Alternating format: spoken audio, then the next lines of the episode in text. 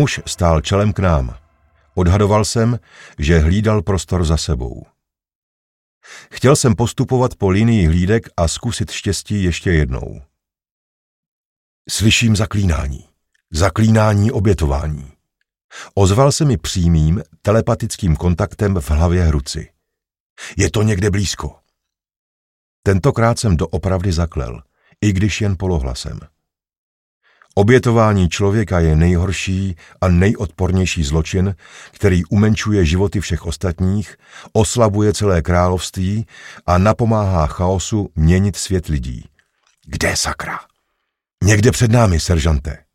Odpověděl Hruci a v tranzu pokračoval deklamováním syrových slov, jejichž pouhý zvuk mi naháněl hrůzu. Mé zbraně, sykl jsem. Okamžitě jsem měl meče v pochvách a bez dalšího čekání jsem se rozběhl vpřed, přihrbený s opakovací karabinou v jedné a zakrváceným nožem v druhé ruce.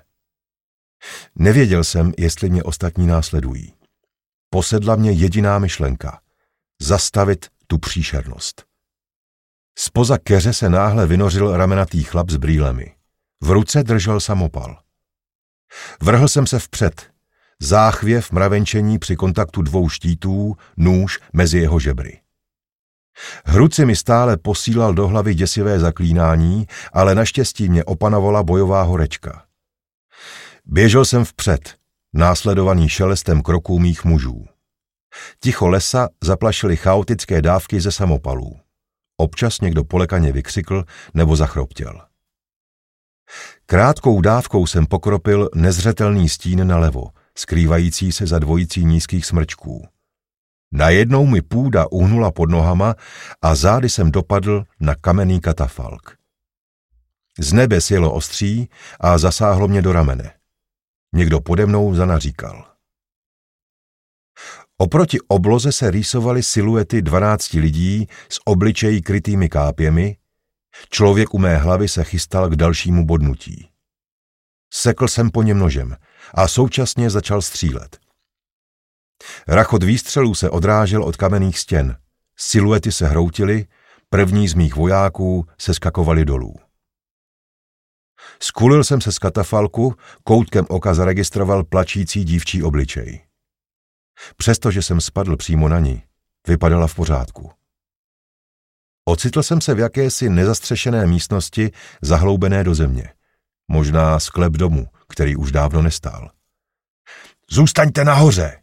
Zařval jsem, abychom se všichni neocitli v pasti. Někdo mě střelil dozad. Velkorážný náboj mi vyrazil dech. Muž v kápi se protáhl kolem mě a zmizel v černém otvoru v protější stěně. Byl to ten, kterého jsem škrábl nožem do ruky. Rubínové krystalky na koženém řemenu kolem mého levého předloktí ztratily barvu. Kinetický štít byl vyčerpán. Z vchodu do podzemí se vynořil neznámý ozbrojenec, za ním se tlačili další. Už se vzpamatovali. Odhodil jsem karabinu, tasil meč a než stačil vystřelit, usekl jsem mu ruku, v níž držel zbraň. Někdo z našich hodil granát přímo do díry.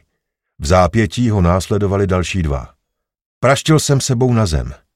Stísněný prostor na pár chvil opanovali ošklivě ječící střepiny. Než exploze dozněla, podařilo se mi z amputované ruky sundat kožený chránič rubíny. Díky bohu, že zvyky vojáků jsou tak podobné. Opatrně jsem se postavil. Z podzemí zatím nikdo nevycházel – Uprostřed nezastřešené místnosti stál kamenný katafalk se stružkami na odvod krve. Na něm stále ležela dívka, na kterou jsem spadl, a tím ji zachránil před obětní dýkou. Šest mých vojáků se krčilo u stěn se zbraněmi v pohotovosti a čekalo na rozkazy. Obrovitý Gasupuré hlídal u díry. Podíval jsem se nahoru na Hruciho. Stihli jsme to, zazubil jsem se. Cítil jsem nesmírnou úlevu a grimasa byla jen její lehkou ozvěnou. Hruci se neusmál, pouze ukázal na zlatě slesknoucí pohár stojící pod katafalkem. V nastálém tichu jsme všichni slyšeli cinkání dopadajících rubínových kapek. Jenomže to byla má krev, ne toho děvčete. Napjatý klid narušil tlumený zvuk výstřelů. Přišli mi příliš vzdálené na to, aby měli co dělat přímo s námi. Prohledáme to a zmizíme. A rozhodl jsem, jenomže v zápětí se ozvala náušnice. Tady Glen, nutně vás potřebujeme. Jejich víc jsou lépe vyzbrojeni. Vpadněte jim dozad. Následovala lokace a popis terénu. Zaklel jsem. Padáme. Změnil jsem rozkaz.